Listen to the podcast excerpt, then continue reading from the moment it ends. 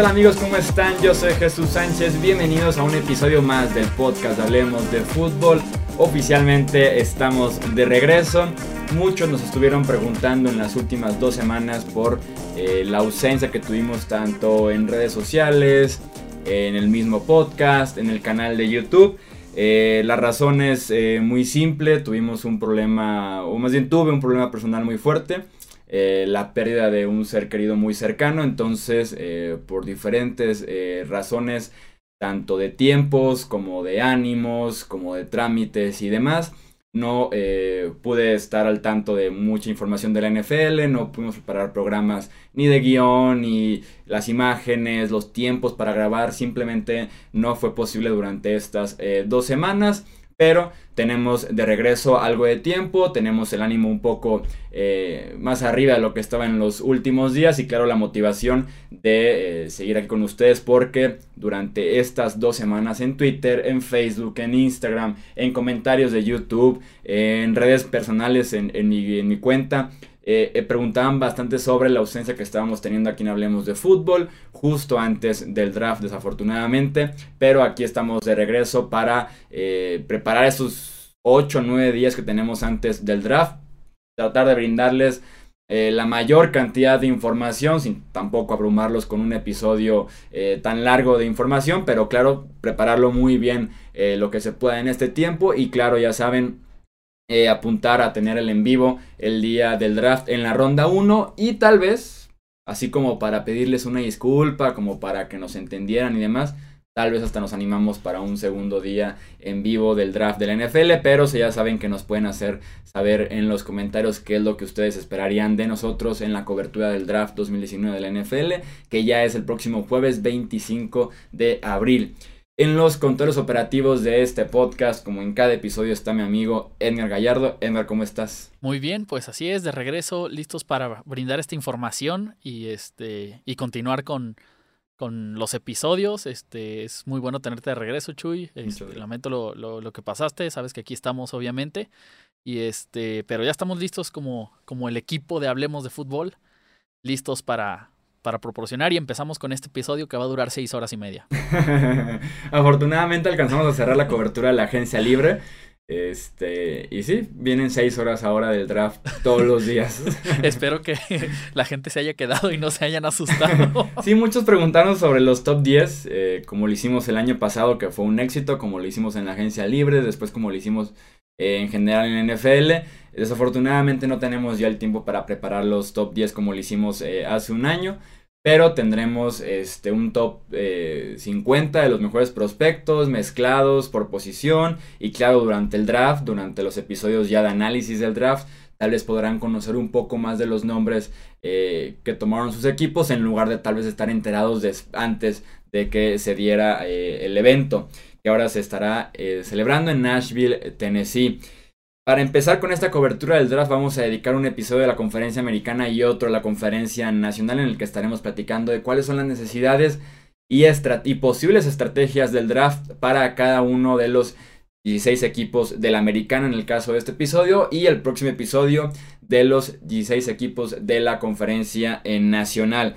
Vamos a ir por eh, orden de las divisiones y adentro de la división por orden alfabético mencionando cuántas eh, selecciones tienen en total su primera selección, cuál es eh, de la primera ronda, de, cuál es la selección global que tienen primero este equipo.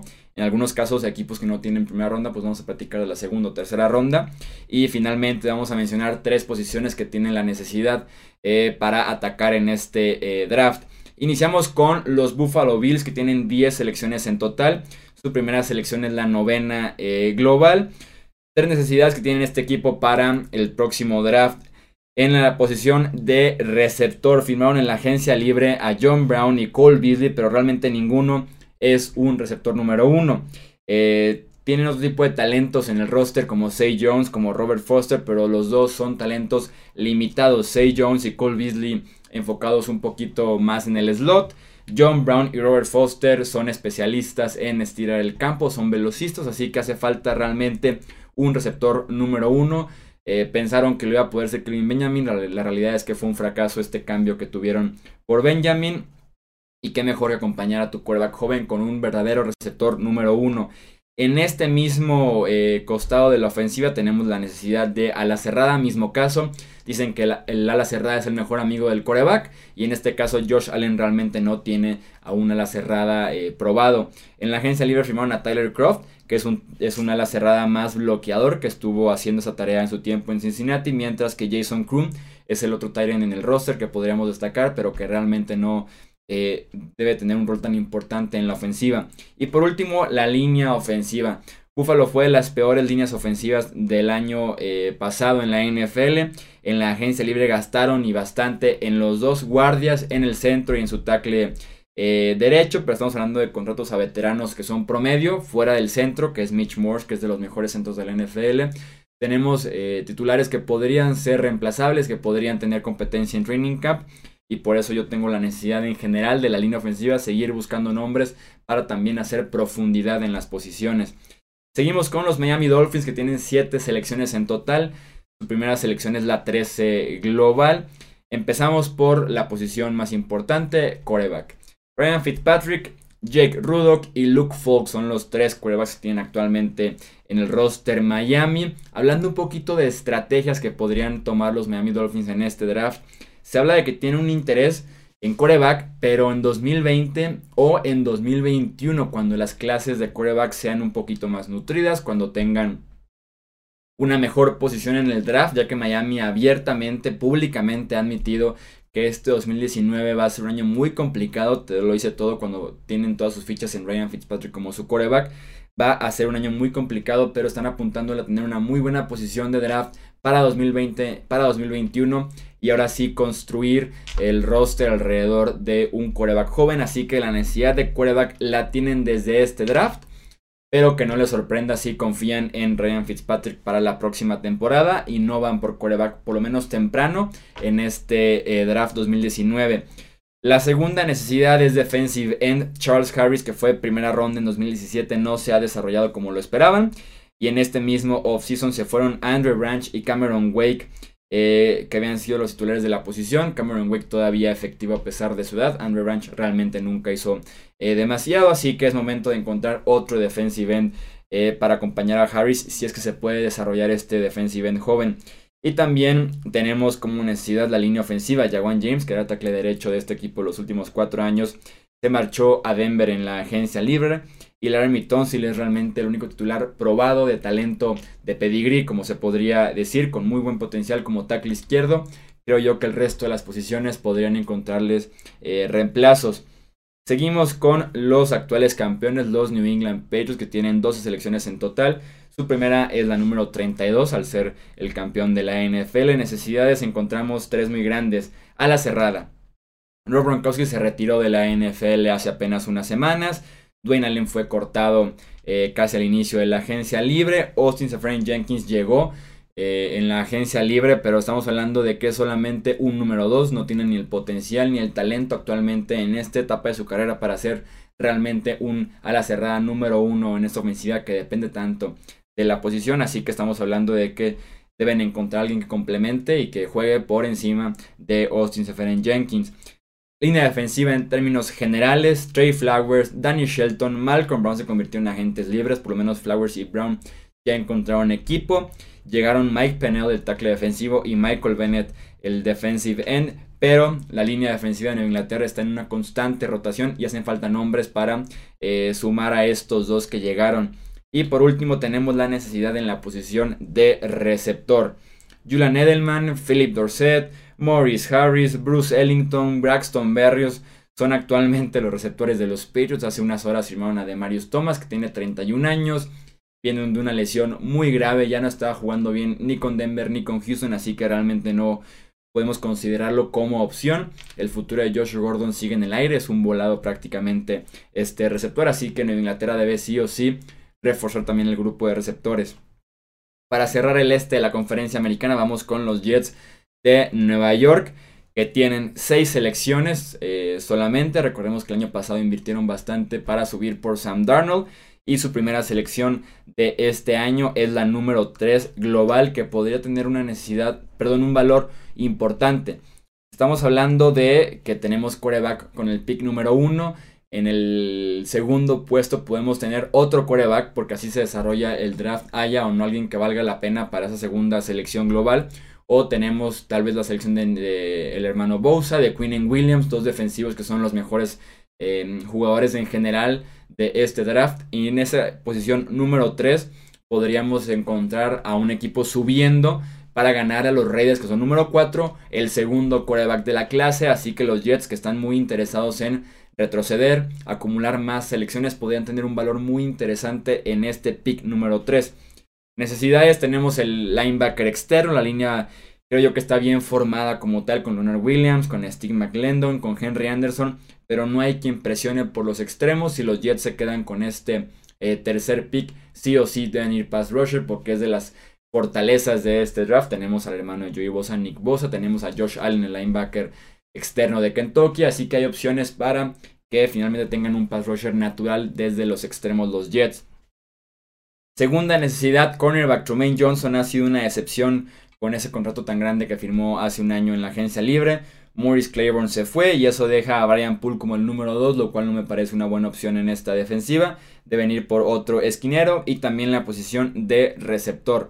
Robbie Anderson, Quincy Enungo y Jamison Crowder es un buen grupo de receptores. Son muy ágiles, buenos corredores de rutas, pero ninguno tiene el físico de ser realmente un receptor número uno, que gane hombre a hombre, que gane en zona roja, que gane balones competidos en el aire. Ninguno de estos tres lo puede hacer y hay que recordar que debemos arropar a nuestro coreback joven con receptores número uno, con alas cerradas, con buena línea ofensiva y es el caso de Sam Darnold. Pasamos al norte de la conferencia americana, iniciamos con los Baltimore Ravens que tienen 8 selecciones, su primera en la posición número 22.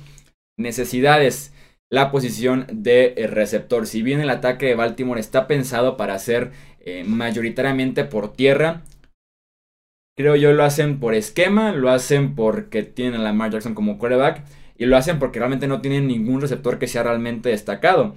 Willie Sneed y Jordan Ladley son actualmente los principales o los dos primeros receptores en el roster de Baltimore. Sí o sí tienen que ir receptor en las primeras dos rondas del draft. Eh, linebacker externo en el mismo offseason perdieron a Sadarius Smith que se fue a Green Bay y a Terrell Sox que se fue a Arizona, así que dejaron espacios gigantes en la posición más importante de la defensiva de Baltimore porque históricamente han podido llegar al quarterback por los extremos con Terrell Sox la mayor parte del tiempo, con Smith recientemente, así que deben encontrar nuevamente una estrella que le esté presionando constantemente al quarterback rival. Y por último, linebacker central. CJ Mosley dejó el centro de esta unidad en la agencia libre al firmar con los Jets de Nueva York. Y ahora Chris Ward y Patrick Onwasor son los linebackers centrales. Obviamente tienen que encontrar más talento en la posición. Los Cincinnati Bengals tienen 11 selecciones de draft. Su primera selección está en la posición número 11 global. Necesidades. Los linebackers fueron de los peores en la NFL la temporada pasada. Nick Vigil, Jordan Evans y Preston Brown son promedio.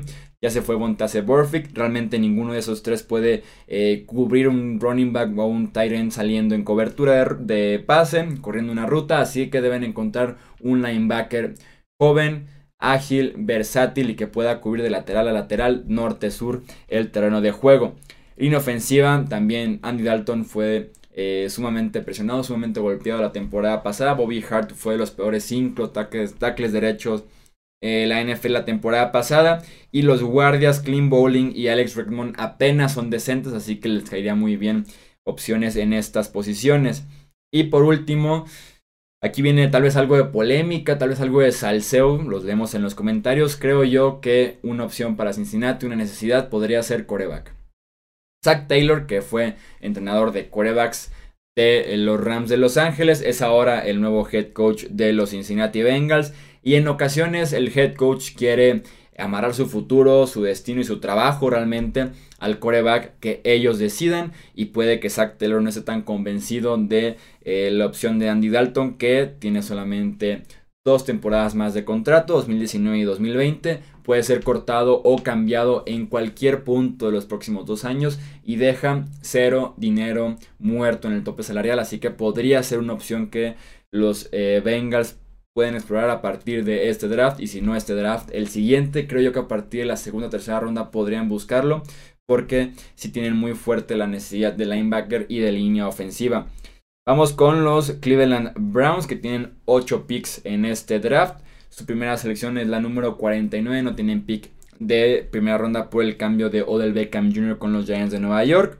Necesidades, cambiaron a Peppers a los Giants y firmaron a Morgan Burnett, quien fue una excepción en Pittsburgh la temporada pasada. Hablamos de que su pareja de safeties ahorita es Morgan Burnett, que hablábamos de su contrato con Pittsburgh la temporada anterior. Y Damarius Randall, que es un cornerback que fue eh, cambiado a la posición de safety. Así que les caería bien un safety natural y que realmente pueda ser productivo, que tenga buen rango. Eh, porque puede que Burnett y Randall no cubran totalmente esa etiqueta de un safety completo. Inofensiva también es una necesidad en Cleveland. Confiar a ciegas en Greg Robinson como tu tackle izquierdo sería un error. Si bien la temporada pasada jugó decente Robinson y que eso le dio la oportunidad de iniciar nuevamente ahora en 2019, eh, creo que la lección está ahí muy clara entre que no le fue bien con los Rams su primer equipo y después no le fue nada bien con los Lions su segundo equipo, ahora sí rinde con los Browns.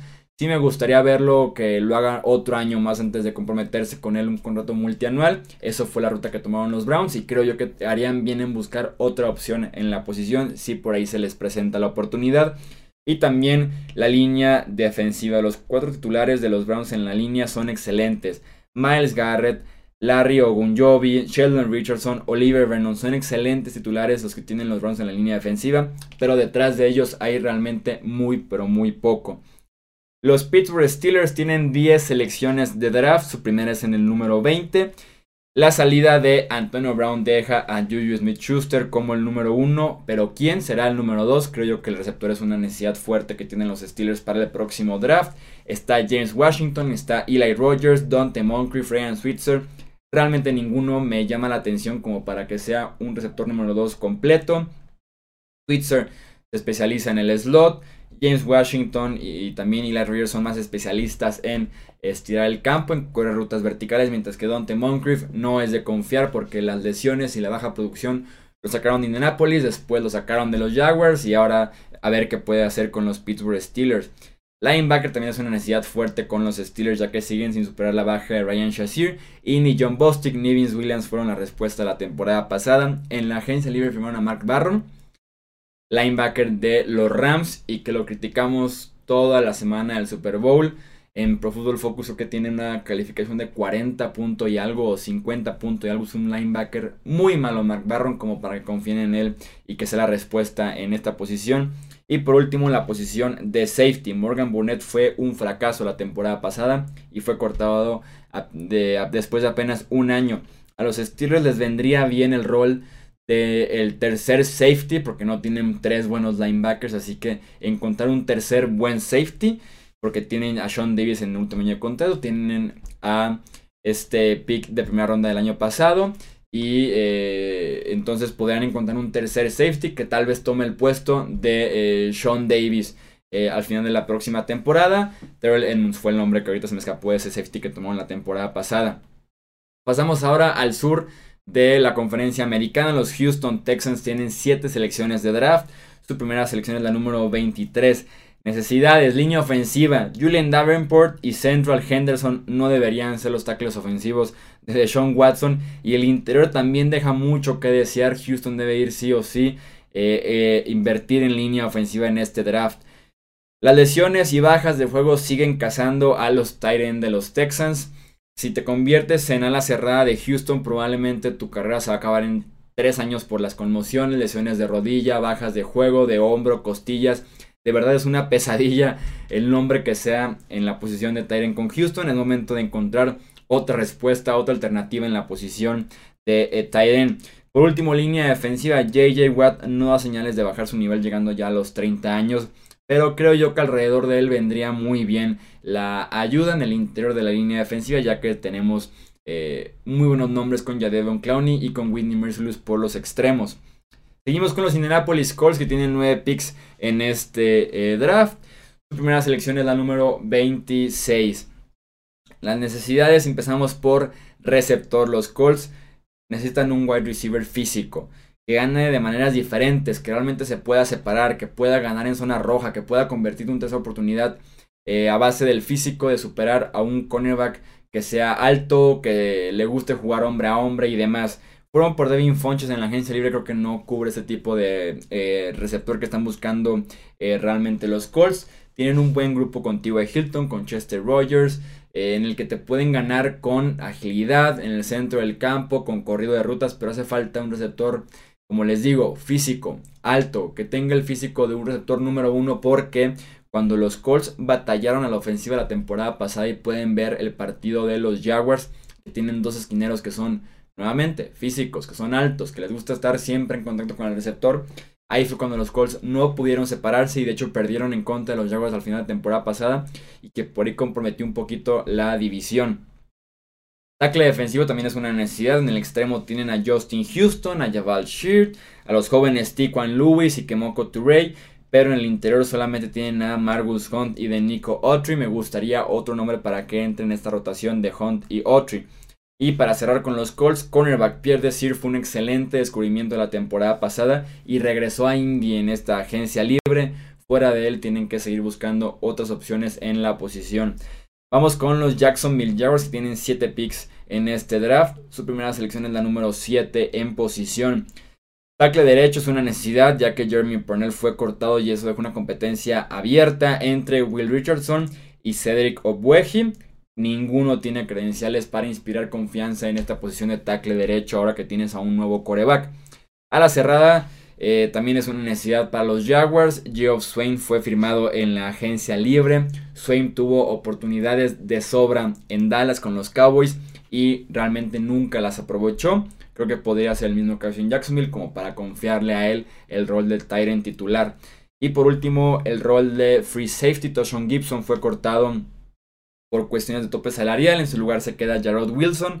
Creo que lo mejor sería encontrar otra opción joven y barata como sí lo es Ronnie Harrison, que es el strong safety de este equipo. Le hace falta, como les digo, un free safety.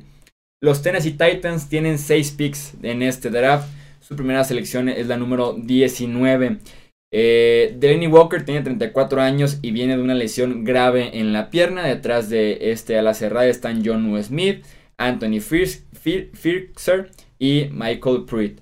Tienen que buscar otra opción para eh, que Walker, Delaney Walker ya finalmente pase la estafeta y pueda retirarse tal vez en un año dos años más de estar jugando con los Titans. Rashan Evans llegó año pasado en la primera ronda a la posición de linebacker, pero creo yo que pueden seguir reforzando el grupo. Wesley Woodyard tiene 32 años y Kamalei Correa realmente solo juega bien en pretemporada, ya sea con Baltimore o ahora con los Titans, así que me gustaría ver un tercer linebacker fuerte en ese grupo y que además, como insisto, pueda hacer eh, la entrega de esta feta en, de linebacker central Wesley Woodyard a este nuevo linebacker junto a Rashan Evans. Y por último tenemos la posición de safety.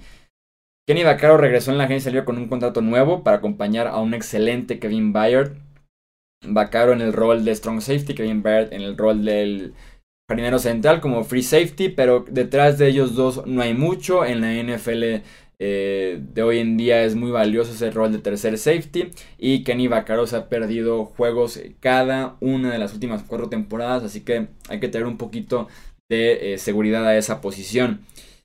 Cerramos ya con el oeste de la conferencia americana. Los Broncos de Denver tienen 8 picks en este, en este draft. Su primera es la número 10. Iniciamos por la posición de coreback. Joe Flaco no es la respuesta de los Broncos en distintos niveles. Tiene 34 años, su nivel ha sido muy malo en las temporadas recientes y hablamos ya de lesiones en serias en la rodilla y en la espalda. Por más que Flaco diga que no es necesario que traigan otro coreback, yo les digo Broncos, si es necesario, traigan otro coreback. No sé si con el pick número 10 me parece un pick alto para buscar eh, tal vez al tercer mejor coreback de esta clase del draft, ya sea Drew Locke, ya sea Daniel Jones, si por ahí les cae Dwayne Haskins. Me parece alto el pick número 10, creo que Denver podría reforzar eh, mejor otras posiciones que ahorita vamos a mencionar cuáles. Y tal vez en segunda, tercera ronda buscar una opción que les guste, que pueda jugar detrás de Joe Flaco por lo menos en 2019, tal vez entrará en diciembre si la temporada está perdida. Tal vez al final del año cortará Flaco y darle ahora sí las llaves del carro al coreback joven. Podrían, eh, creo yo, explorar varias opciones que no involucren usar el pick número 10 en la posición de coreback. Interior de la línea ofensiva también es una necesidad importante. Matt Paradis, uno de los mejores centros de la NFL, se fue en la agencia libre y hay muchas dudas en ambas posiciones de guardia. Unas por la inexperiencia y otras porque se trata de un veterano regresando de lesión, así que les caería bien a los Denver Broncos. Como les digo, antes de buscar a otro coreback o tal vez de descartar por completo a Joe Flaco, mejor protegerlo bien y ver qué te puede ofrecer. Y en la posición de safety, William Parks mejoró considerablemente la temporada pasada, fue una grata sorpresa con los Denver Broncos. Pero Justin Simmons hizo lo contrario. Podríamos aquí encontrar también ya un cambio generacional. Además de que Simmons está en su último año de contrato. Los Chiefs de Kansas City tienen 8 selecciones de draft. Su primera es la número 29. Cornerback es la necesidad más fuerte que tiene este equipo. Steven Nelson se fue en la agencia libre, llegó Rashad Brilland. Pero el grupo de cornerbacks de los Kansas City Chiefs sigue siendo muy, pero muy malo. Linebacker también, Roger Ragland, ex primera ronda, que llegó por medio de un cambio, recibió, según Pro Football Focus, una calificación de 55.9 la temporada pasada, desde el 1 al 100. Así que deben seguir reforzando con talento joven ese grupo de linebackers y también la posición de centro. Mitch Morse, otro excelente centro de la NFL, se fue a los Bills en la agencia libre. Depende muchísimo este equipo de la ofensiva, tanto terrestre como aérea, así que deberían buscar muy detalladamente la posición de centro y encontrar otra opción en la posición. Los Chargers de Los Ángeles tienen 7 picks en este draft. El primero de ellos es en la posición número 28. Tackle defensivo. Dos tackles defensivos probaron la agencia libre en este en 2019 con los Chargers y Brandon Mi tiene 34 años que fue quien se quedó en el equipo. Eh, Nueva Inglaterra le pasó por encima durante los playoffs corriéndoles por el centro, así que es momento de reforzar el centro de esa línea defensiva. El interior de la línea ofensiva, Mike Pouncey, no fue un buen centro la temporada pasada, mientras que Michael Schofield no es de confiar en la posición de guardia, deben reforzar el interior de esa línea ofensiva. Y para cerrar, firmaron a Thomas Davis, que tiene 36 años en esta agencia libre. Denzel Perryman regresó con un contrato de dos años. Kyle Emanuel se retiró de los emparrillados, así que hay muchas dudas en la posición de linebacker en el presente y también en el futuro cercano, mediano y a largo plazo. Cerramos la conferencia americana con los Raiders de Oakland que tienen 8 picks de primera ronda, perdón, 8 picks en el draft en general. Su primera selección es la cuarta global, tienen 3 picks de primera ronda, tienen el de ellos, el de Chicago que fue el cambio de Khalil Mack y el de Dallas que fue el cambio de Amari Cooper.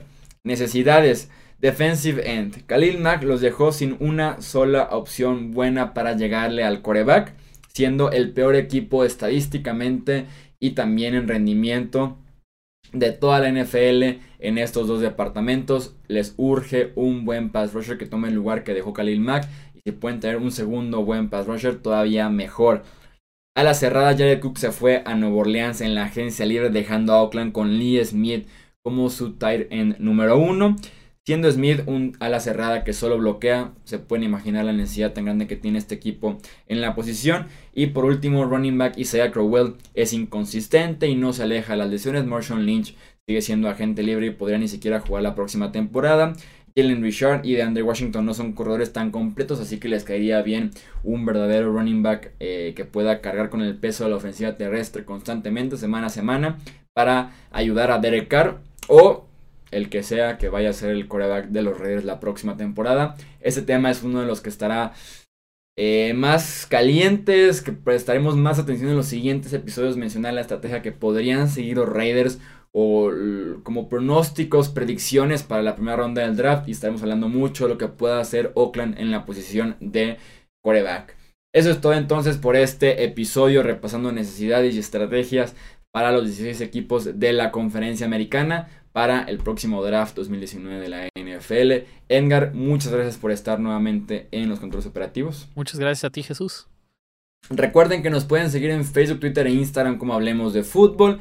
Encuentran todos los links necesarios aquí abajo en la descripción del canal de YouTube, donde también encuentran el botón para que se suscriban y nos dejen un comentario con su opinión sobre su equipo favorito de esas necesidades, que les gustaría que su equipo tome en este draft, que hizo falta en las necesidades o están de acuerdo con una posición en específico. Nuevamente, gracias por la eh, comprensión durante estas dos semanas. Hablemos de fútbol, está de regreso con mucha energía, con muchos ánimos y tiempo para eh, poder analizar a profundidad lo que es el draft y lo que siga en este offseason 2019 de la NFL. Yo soy Jesús Sánchez, nuevamente muchas gracias y nos escuchamos en el próximo episodio. Hasta luego.